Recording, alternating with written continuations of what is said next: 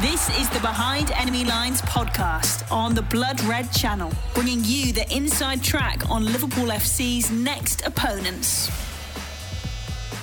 Hello and welcome to the latest Behind Enemy Lines podcast on the Blood Red channel ahead of the return of the Champions League. I'm your host, Matt Addison, and I'm delighted to say alongside me I have Get Italian football news editor Kaus Pandey, who is, of course, here to preview the huge game between the Reds and the European giants AC Milan on Wednesday evening. A clash that I'm sure everyone is massively looking forward to. Kaus, welcome back to the Blood Red podcast. How much are you looking forward to the game, and how big a deal is this fixture over in Italy? Yeah, I mean, I'm pretty excited by it. You look at the chance, the international break which came about, and I think it was probably the most boring international break I've had in quite a while uh, since it came after a couple of games and stuff. But yeah, um, the Italian media has been pretty much hyping up the Milan Liverpool fixture which is coming up, um, and in a way, it means quite a lot for Milan actually. Um, because not just because they are returning to the Champions League after quite a while, but because a lot of their players in the squad have never tasted Champions League football before. And you look at a player like Franck Kessié, um, who, who's actually quite an established player. He's been linked with so many clubs, including Liverpool themselves, but he's never played in the Champions League before. So yeah, for the club, for the fans, and for a lot of players in that squad, um, it's it's quite a privilege for them. Yeah, it's been seven years, I think, since Milan were last in the Champions League group stages. It's been a long, long way back for them. And it's actually the first time that these two teams have, have met outside of a, a Champions League final as well. For for both of those reasons, it, it does feel like a, a massive occasion for, for both of these teams. Yeah, I mean, it's pretty much like last season where Milan faced Man United in the Europa League. And as big as big an occasion as it was, um, at the end of at the end of the day, it was about it was in the Europa League, and even though the game wasn't exactly too exciting, it had a fair share of controversies and stuff, but wasn't exactly a thrilling game of football anyway. But yeah, this season Milan are I think a bit better than they were last season, and at this point, for me, probably the best team in Italy on the basis of how the how the season's gone, how the last three games have gone, and Liverpool we know um, like Milan, have probably been um, the best team in, in the Premier League so far. Um, probably combined with Chelsea, and I think Man United are just a touch below them. But yeah, I think um, it's it's a proper contest. We'll come on to, to sort of Milan as, as a team, the manager, and, and, a few players very shortly. But just before we do, uh, another important thing to note, I think, is that there will be away fans at the game, which is is massive. UEFA confirmed that a, a week or, or so ago, and it, it just adds to the excitement, doesn't it? It means it means so much to have those away supporters traveling to Liverpool, coming for, for the first time since Liverpool played Atletico Madrid. It, it just adds to what is already a huge game in a huge competition, the, the pinnacle of, of the European game, really. Yeah, these are probably two of the biggest biggest clubs in world football, along with Real Madrid, United, and all these clubs. And and to have that sort of a that sort of a game when um, we had uh, the impact of COVID and whatever ha- whatever happened with the Super League and stuff. I mean, and of course, Milan were intended to to be a part of the Super League, but to have them play in the Champions League once again um, before maybe in the future, we never know how Champions League re- revamps itself and how the European Super League completely changes the landscape of football in the future. I mean, it's it's it's going to be an occasion in a way. Let's talk about Milan then. they they've started the season really well, as you say. Three wins from three, only conceded once in that period. I think that's including you know beating Lazio over over the weekend. It it sort of seems like they've made the perfect start. They come into this one really in form and, and ready to, to take on Liverpool. Yeah, pretty much. I think as I, as I just as I just said, um, they've probably been the best team in the league uh, so far. I mean, Roma, of course, top of the league, but I still think that Milan are the team which haven't really um, shown off any of their weaknesses um, because we've seen Roma play Salernitana, who are a newly promoted side, and we know Jose Mourinho likes to come up, come up against teams that play a higher higher defensive line, which Sassuolo and Fiorentina essentially are. But Milan have, have come against really good teams that that can play deeper, that can play higher up the pitch. So yeah, it's it's been quite a perfect start for them, and um, the players that were expected to catch fire this season Um, they're catching fire now. Uh, the likes of Sandro Tonali, Franck Kessié, who returned to action yesterday. He was pretty good, pretty much pocketed Milinkovic Savic in a way. Um, they had Ibrahimovic coming back into action and scoring. Giroud will probably be back again. So yeah, they look pretty pretty good. That being the case, then are you expecting them to come to Anfield and, and attack and, and go for it, or how do you think they might set themselves up to, to try and get something from this game? No, not really. I mean, the way they like to play is pretty much transition based anyway. Um, they're not a possession heavy team. They're not a full defensive team. They won't sit in their own box or go narrow and allow the crosses to come in. They are pretty much a transition based team who use that double pivot really well. Um, make sure that Tonali and Kessié uh, win those, or Ismail Bennacer, Bennacer if he starts, use that uh, double pivot well, win the ball back, and play it quickly forward. Um, I think a curious part of that is that they've got a bit of a lopsided system where they prefer to attack down the left much more. Um, with uh, Rafael Leao if he's playing on the left and Theo Hernandez, or, or you got Ante Rebic playing there with Theo Hernandez obviously bombing down the flank. Um, but their right side is pretty uh, pretty much conservative in a way. Um, and for example, last night we saw Alessandro uh, Florenzi playing as a right winger when he's actually a right back, um, can even play in midfield. So um, and even otherwise, Alexis Saelemaekers uh, can't play on the right, and he's also more of a wing back. He's not a proper winger in a way. He's not the most attacking player in the world. So yeah, it's it's going to be quite a contest since we know that Liverpool like to attack from the right, and and since Milan like to attack from the left. So it's going to be quite an interesting battle. In terms of, of the group in general, obviously Atletico Madrid, one of the, the favourites with Liverpool to get through. FC Porto, not particularly easy as well. What's the sort of view from from Milan in terms of, of getting through? Are they are they expecting to progress? Are they, are they sort of hoping to progress? What what's the sort of view given this is probably one of the more difficult groups I'd say that, that's been drawn out here? Um, it's a bit like they're just happy to be there for the time being uh, because they know the clubs that are in the in the in the groups in their own group aren't the most easiest of teams that um, that they can come across because um, you know the level of Champions League has pretty much increased since let's say 10 years ago or something when Milan were first there. Um, you look you look across the table where you've got all the groups that are in the Champions League this season, they are much more competitive. You can't really pick out one group out of them um, and say that it's an easier group. Um, so Milan, I mean, it's a bit weird for them since they are in a way still in a build-up phase, still in um, in in a in a spot where they can still improve. They're not the finished product yet, and their recruitment has been focus more on the long term than the short term. They like to sign the younger players just so they can sell them on for for a profit. I mean, they've not done that yet, but they certainly have that plan. So, in a way, they're pretty much just happy to be there right now, uh, and whatever comes after the group stages is pretty much a bonus as things stand. And in terms of, of Liverpool specifically, then how are, Milan looking at, at Liverpool? Is is Liverpool the hardest game, or is Atletico Madrid the hardest game? What what's the sort of view in in terms of coming to Anfield? It's obviously the first game of, of the group, five more to come after it, but is it the case that they'd really hope to get something, or, or is it just almost a, a free hit for them? They are expected to go with a full strength squad um, because, as I said, um, against uh, Lazio, they had Florenzi playing as a right winger when it's a bit of a bit of an unconventional thing to do, and they essentially rested Olivier Giroud, even though he came back from COVID. He tested negative on I think Wednesday it was, and he was expected to be in the squad, but he never really played, and he was not wasn't even on the bench. Ibrahimovic, it was reported in, in Italy about again Wednesday or Thursday that Ibrahimovic uh, wanted to, to start against Lazio, but he was on the bench. So it just shows that they are uh, keen on preserving players, and even Bennacer wasn't starting, and he's one of them, one of their most important players as well.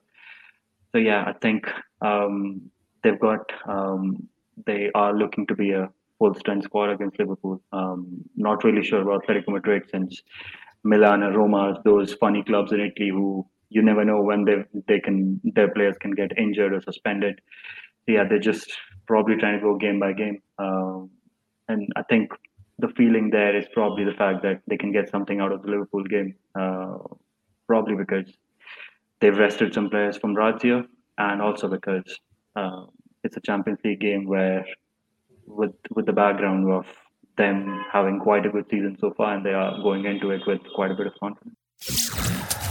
Behind enemy lines on the Blood Red Channel.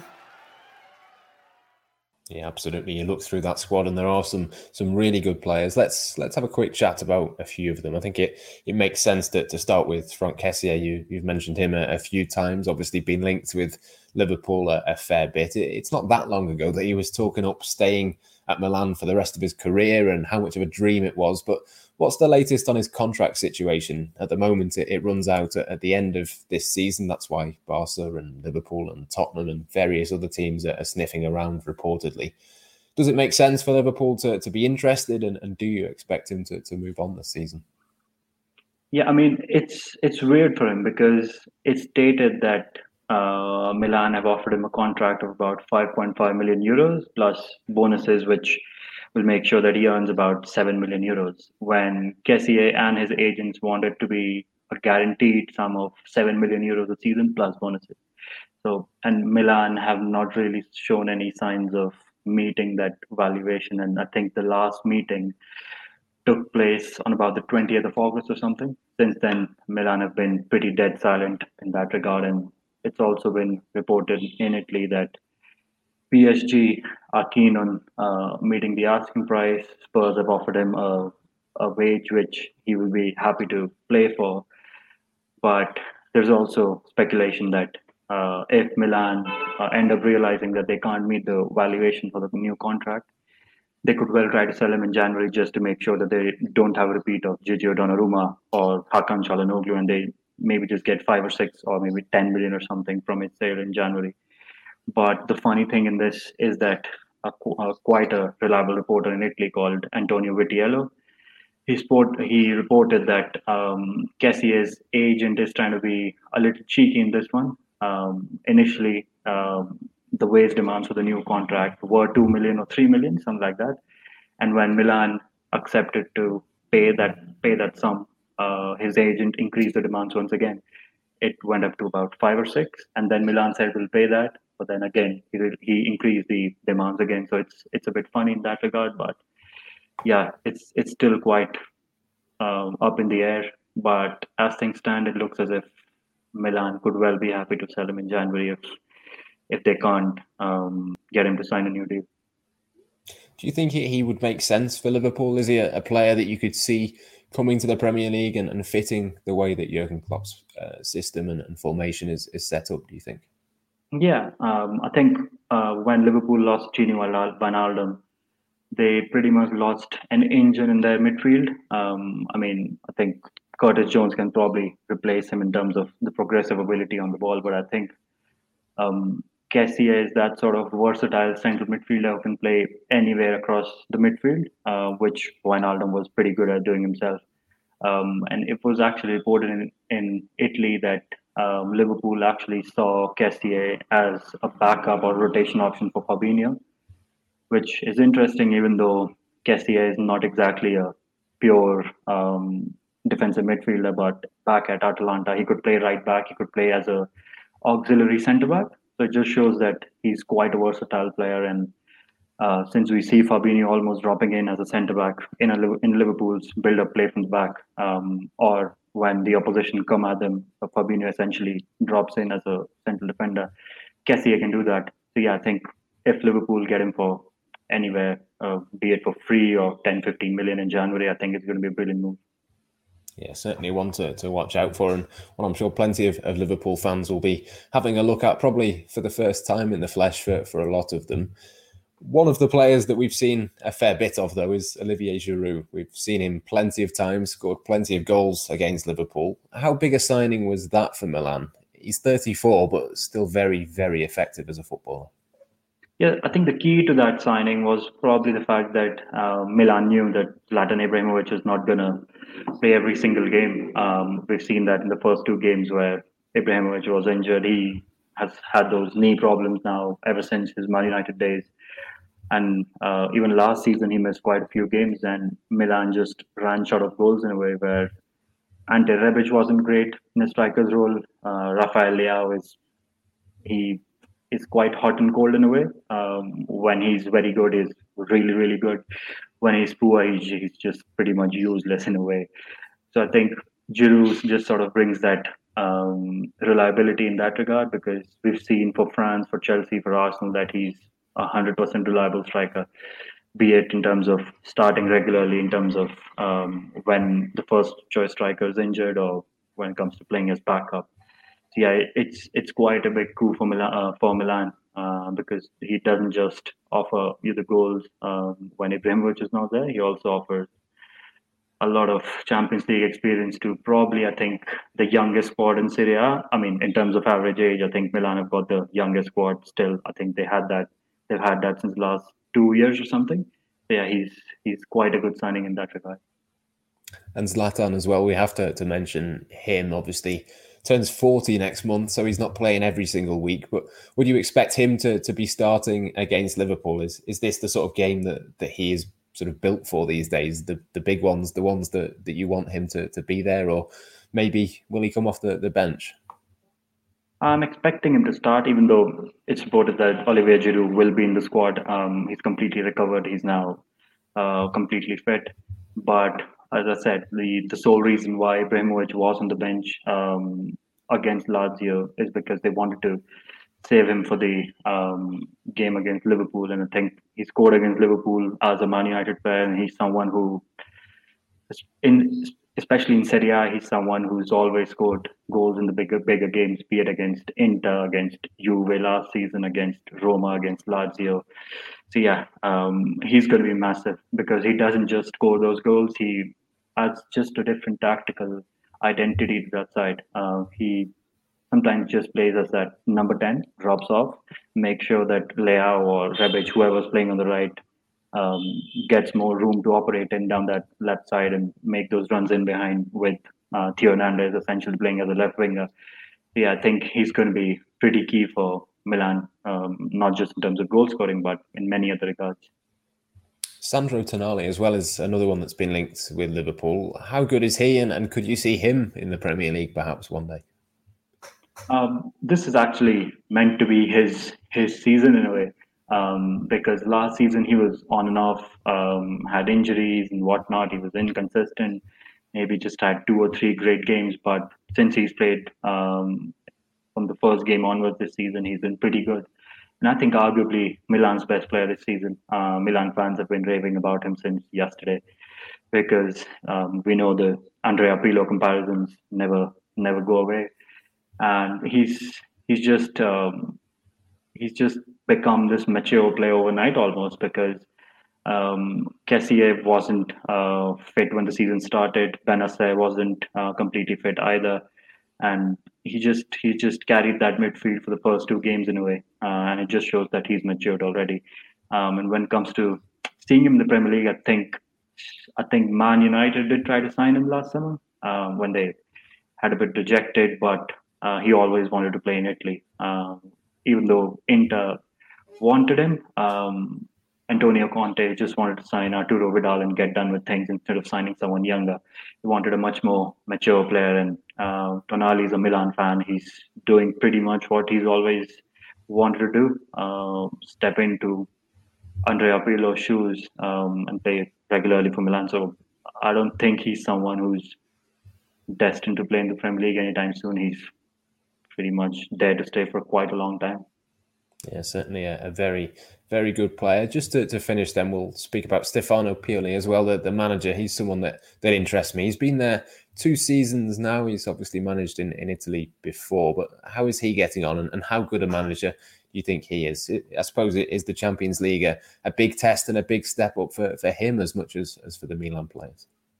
Yeah, I mean, when he was initially appointed by Milan, there were big doubts about his ability uh, because back at his former clubs, there were times when it seemed as if he's going to take those clubs to the Champions League, get them to European football. But in the last few game weeks, it just all fell apart. Um, even though his former Lazio and uh, Fiorentina were pretty good teams on paper, but just at the end of the season they just slipped away for some reason, and he's never been seen as that uh, Max Allegri uh, sort of coach or Antonio Conte or maybe uh, Luciano Spalletti type coach who manages the biggest clubs and takes them to European football. So it's a bit of an uncharted territory for him. Um, and especially when you consider the fact that he took Milan to second, and in a way, uh, he was uh, Milan were Inter's closest title challengers. On, I mean, in that sense, they were pretty far from realistically competing with Inter when the season ended.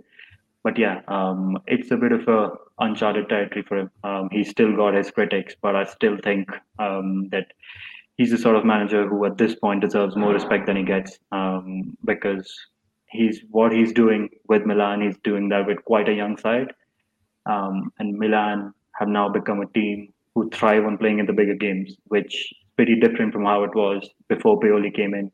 They had these managerial merry-go-rounds, and probably for the first time in quite a few years, that Milan seemed to have a lot more stability than the last uh, than than post Allegri in 2013.